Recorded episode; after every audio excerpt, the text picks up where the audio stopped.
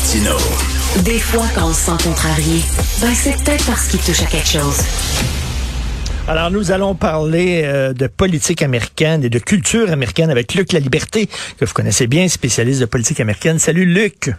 Oui, bonjour Richard. Hey, c'est quoi cette affaire-là euh, des, des documents là, qui ont été euh, dévoilés euh, aujourd'hui concernant euh, le meurtre de John F. Kennedy? Est-ce qu'on va apprendre vraiment des choses? L'historien, le, le- le- le passionné de politique et de culture américaine est, est intrigué par ça. L'historien en moi qui utilise en, en classe, là, je ne les traite pas moi-même, c'est des, des- des collègues qui font ça, mais j'utilise des sources primaires, hein, des, des- documents de première main en classe. Ben, lui, il est déçu. Euh, ce que l'administration Ah oui. Biden, euh, oui, ce que l'administration Biden a accepté de faire, c'est quand même pas banal. C'est c'est ce qu'on attend derrière ça qui, on- on- euh, le, le- point ultime de ça, ça va être la déception pour les historiens. C'est c'est mine de rien, c'est pas rien. On vient de dévoiler euh, 5 millions de pages de renseignements sur l'administration Kennedy. Donc, on, sous l'administration Trump, presque tous les présidents, là, depuis l'assassinat de Kennedy, ont été confrontés à ça à un moment donné ou à un autre. Donc, la famille Kennedy, pour le meilleur et pour le pire, hein, c'est, entouré de mythes, de légendes, d'une histoire qui est souvent dramatique, Ben ouais. souvent très spectaculaire aussi. Ça a fasciné les gens. Tu vois, moi, je suis toujours étonné que mes étudiants, à l'âge qu'ils ont, euh, en 2021, connaissent systématiquement tous et toutes John F. Kennedy. Souvent, ils connaissent peu de choses de la culture ou de l'histoire des États-Unis, mais Kennedy, Marilyn Monroe et compagnie, ça, ils connaissent. Donc, euh, depuis qu'il a été assassiné, Kennedy, qu'on se demande, euh, est-ce que la commission Warren nous a dit la vérité ou toute la vérité? Moi, je pense que c'est plus ça qui devrait être la question. La plupart des gens s'entendent pour dire il y a des pièces, il y a des pièces manquantes au casse-tête. Euh, on va les apprendre avec les années parce qu'il y a une réglementation selon laquelle ben, on divulgue après un certain nombre d'années euh, des archives hein, gouvernementales ou des, des archives d'une administration. Euh, sous Kennedy, on n'a pas avec Kennedy, pardon, on n'a pas encore tout dévoilé. Et malgré les 5 millions de pages qu'on vient de donner comme ça euh, à la bibliothèque du Congrès, des sources primaires que les historiens vont se charger d'exploiter, t'imagines le travail colossal pour 5 millions de pages. Ben oui. Euh, ce qu'on cherche là-dedans, c'est est-ce qu'on peut avoir le fin mot finalement sur Exactement. l'assassinat de Kennedy? Exactement, Donc, parce que c'est une, une, c'est une industrie, hein, vraiment. Il y a des gens qui font Voilà. ça quasiment à temps plein. Là. Écoute, et je ne compte plus les films, les livres, les romans. Stephen King est même tombé là-dedans à un moment donné. Euh, je sais pas si tu te souviens Ben de oui. cet opus sur, euh, sur Kennedy. Donc, ça, ça a fasciné. On en est maintenant rendu à des générations d'Américains, mais de gens de par le monde qui se souviennent de Kennedy. Euh, moi, ce qui, ce qui fait que j'annonce une déception, à tout le moins pour les historiens, euh, ceux en tout cas qui se concentrent sur les multiples thèses concernant l'assassinat de, de Kennedy, c'est que ce qui touche de plus près le FBI et la CIA va rester euh, secret. Et ça, Ah. le président Biden, le président Biden a le droit de le faire.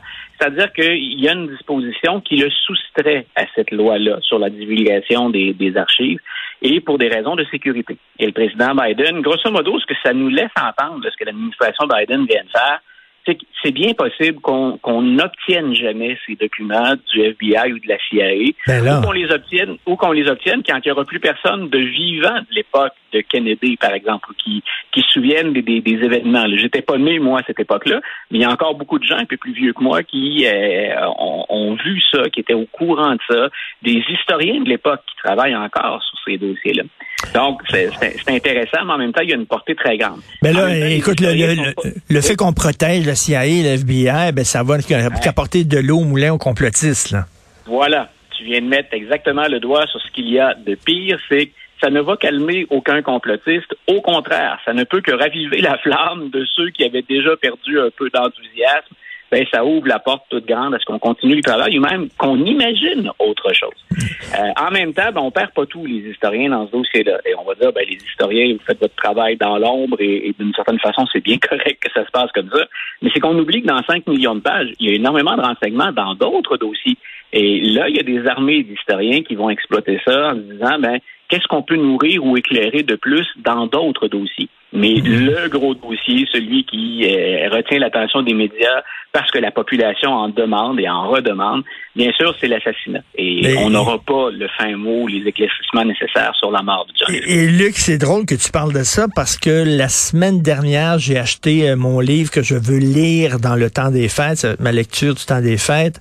Ça s'intitule Kennedy's Avenger, The Forgotten Trial of Jack Ruby. C'est un livre ah! sur le sur le procès de Jack Ruby parce que moi, le mystère, Luc, le mystère, c'est ça. C'est comment ça se fait qu'un tenancier de bar, une personne qui était assez pathétique, louche, etc., soudainement euh, veut venger euh, le président Kennedy et, et tire sur Lee Harvey Oswald. Mais c'est ça, c'est weird cette histoire-là. C'est un livre sur le procès. C'est vrai que c'est un procès qui était un peu oublié, le procès de Jack Ruby.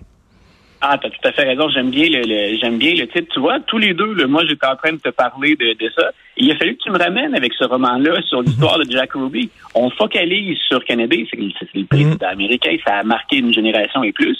Euh, on s'est beaucoup concentré sur Lee Harvey Oswald. Ce qu'on sait de nouveau en passant avec les archives, c'est euh, la CIA, le FBI, sans tout dévoiler, le suivait de beaucoup plus près que ce qu'on nous avait dit jusqu'à maintenant. Donc, on, a suivi son, son, son, périple, ses pérégrinations, puis on pense que la CIA considérait qu'il n'était pas si dangereux que ça, finalement. Et ce serait une erreur de la CIA dans l'évaluation du, degré de dangerosité, si on veut. Mais Jack Ruby, c'est pas c'est pas banal euh, qu'il ait pu s'approcher de Harvey Oswald aussi proche que ça. Quelles sont ses motivations profondes? Est-ce que c'est, comme ça a déjà été le cas dans d'autres situations, euh, quelqu'un qui avait perdu la raison, quelqu'un qui a agi de façon impulsive? Ou effectivement, s'il n'y a pas des liens un peu louches dans son entourage, ben qui peuvent nourrir, qui peuvent nourrir toutes sortes de thèses. Et moi, c'est ce qui m'intéresse dans, dans, bien sûr, dans, cette situation-là. Non, non, j'ai très hâte de lire ça. Une fois, je suis allé chez mon ami Michel Barrette, qui est un grand collectionneur, ok, de toutes sortes de documents historiques, qui est chez lui. Il a presque un musée euh, privé. Et il me montrait, il a un document qu'il avait acheté sur Internet. C'est un contrat que Jack Ruby avait signé avec une danseuse nue pour un de ses bars. OK, alors tu as le contrat. On va te payer tant pour que tu danses dans mes bars parce qu'il y avait des bars de striptease Jack Ruby et c'est signé Jack Ruby. Et là, tu dis comment ça se fait? Et là, lui, il a toujours dit, c'est parce que je voulais venger euh, Jackie Onassis. Je voulais venger la veuve de, de Kennedy. Je trouvais qu'elle faisait pitié. C'est pour ça que j'ai tué Oswald. C'est bizarre. Vraiment. C'est effectivement, écoute, on n'est pas une bizarrerie près dans l'ensemble de l'histoire des États-Unis, mais ça m'apparaît assez impulsif et spontané comme façon de faire. Oui, assez bizarre. Alors, tu veux revenir sur euh, Donald Trump. Euh, alors, euh, il y a Pierre Martin aujourd'hui dans le journal de Montréal qui écrit que les taux se resserrent autour de Trump. Oui, puis écoute, on, est tous les deux à écrire régulièrement sur les hmm. États-Unis, ce qui fait que c'est rare que j'échappe à un article de Pierre. Puis ce matin, ben, qui me disait Pierre m'a devancé. Donc, il tombe sur un sujet sur lequel j'ai eu à commenter euh, cette semaine. Euh, il y a beaucoup d'angles autour des, des, desquels, si on était, j'ai envie de te dire, le, terme est toujours euh, énorme, dans une situation normale. Ce qu'on entend ces jours-ci à Washington au cours de Donald Trump devrait discréditer un parti puis un homme politique et les gens qui seraient, entre guillemets, coupables par association, ceux qui l'appuient. Et malgré ce qu'on entend, ce qu'on est capable d'appuyer là, maintenant, Donald Trump, il n'y a rien qui dit que d'abord, un, son influence sur 2022 est moins grande que ce qu'on croyait, et il n'y a rien qui dit qu'en 2024, il ne sera pas candidat. Donc, on n'est hmm. pas rendu là, on a le temps d'en reparler, mais il a encore une influence très, très, très grande et personne ne cherche à s'en dissocier ouvertement. Ça signifie donc que son emprise sur le parti ou certains politiciens, en tout cas, elle est grande. Et ce qui sort, c'est la fameuse commission du 6 janvier qui hmm. a de réels pouvoirs et qui enquête donc sur le 6 janvier. Et il y a des, des révélations peu banales qui ont sorti dans les derniers jours. Euh, par exemple, je ne sais pas si tu as vu passer ça, nos auditeurs l'ont peut-être vu passer, euh, ce fameux PowerPoint dans lequel on détaille le coup d'État envisagé par Trump et par ses proches. Euh, ce que ça vient dire, peu importe entre les mains de qui ça a passé, c'est que ce qu'on évoquait depuis le départ, c'est bien réel. C'est pas une fabulation, c'était pas une vue de l'esprit. Il y avait vraiment euh, dans l'équipe de Donald Trump cette idée d'invalider des résultats que tous les tribunaux ou encore euh, que les assemblées dans les États avaient entériné comme étant une élection honnête, une élection fiable. On a pensé à ce fameux coup d'État jusqu'à la dernière Attends minute. minute, euh, excuse-moi, je je l'ai pas vu passer. Tu es en train de me dire qu'on avait quoi planifié un coup d'État? Ben, voilà, toutes les options là, qui, qui, qui s'offraient à Donald Trump sont contenues dans ce document-là qui a circulé par, euh, et là, l'info précise m'échappe, par le email ou encore par le, le, le, le, hmm. Twitter de, de M. Meadows, qui est son dernier chef de cabinet, celui qui était à ses côtés euh, en janvier. Donc, M. Meadows lui dit, moi, je vais pas collaborer avec la commission. C'est pas la première fois qu'on l'entend. Euh, on l'a entendu avec d'anciens proches de, de M. Trump. Mais malgré l'absence de M. Meadows, on est quand même capable de tirer un certain nombre de, de, de renseignements de ces communications. Donc, il y avait cette planification d'un coup d'État. Ce qu'on apprend aussi, c'est, moi, il y a une des questions à laquelle, pour laquelle j'attends toujours une réponse. Comment se fait-il que la garde nationale, qui est à 20 minutes du National Mall, comment ça se fait que ça a pris des heures avant que la garde nationale vienne appuyer les policiers qui étaient débordés le 6 janvier? Là, on apprend qu'on leur avait d'abord demandé aux gens de la garde nationale de protéger les partisans de Donald Trump. Donc, ça non plus, c'est pas c'est pas banal, c'est loin d'être anodin. Mm. Ce sont les gens qui ont pris d'assaut le, le, Capitole. Donc, déjà à Washington, pour M. Trump, ça va pas très bien. Euh, il y a des enquêtes criminelles qui sont toujours en cours. Et là, il y a un juge qui vient de dire en passant, M. Trump, euh, vous refusiez, vous invoquiez les privilèges de l'exécutif pour ne pas avoir à dévoiler euh, vos déclarations d'impôts au Congrès, euh, ça ne tient pas la route, votre argumentaire. Ils ont le droit de voir vos déclarations d'impôts. Le juge a pris la peine de dire est-ce que c'est une bonne chose de les montrer puis de les publiciser? Ben ça, on verra. Je laisse ça aux autres, mais j'ai comme des doutes. Mais en même temps, vous ne pouvez pas les dissimuler et les cacher. Il n'y a pas de bonne raison d'empêcher les élus de vous demander de rendre des comptes. Et ça vient avec la séparation des pouvoirs aux États-Unis. Donc, sur hmm. plusieurs fronts, on a même demandé, hein, il y a Laetitia James, qui est une procureure de l'État de New York, qui a dit, euh, moi, M. Trump, je veux vous parler, je veux vous rencontrer, vous êtes assigné à comparaître. Donc, c'est là où Pierre, ce matin, disait, l'étau se resserre autour de, Donald Trump, mais il prend la peine d'ajouter, puis je l'ai trouvé, je l'ai trouvé assez sage, Pierre, dans son commentaire.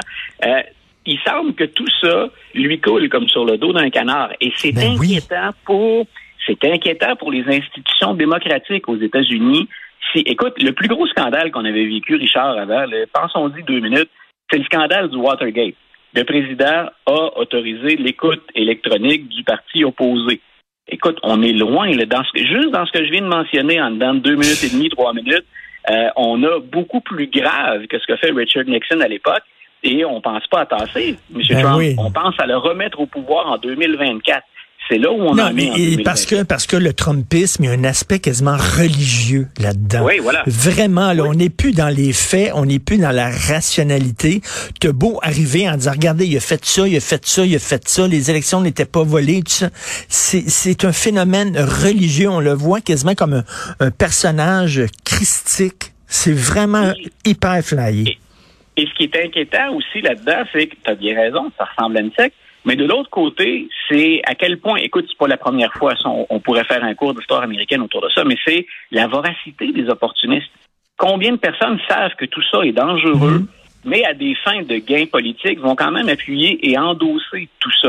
Euh, moi, j'en ai beaucoup. Ceux qui sont avec Trump, mhm. ils seraient pas, ils lui permettent pas de prendre le pouvoir. Ils peuvent lui permettre de déranger, mais pas de prendre le pouvoir. Les autres suivent et lui permettent d'envisager une victoire par pur opportunisme. Et c'est les pires, c'est les pires parce qu'eux savent que c'est un personnage dangereux, ils savent qu'il a menti, mais quand même, ils vont quand même par pur opportunisme. Et ces gens-là, au sein du mouvement euh, du Parti républicain, sont particulièrement euh, dégueulasses, je trouverais. Merci beaucoup, Luc La Liberté. Bon week-end. bonne journée, Richard. Salut.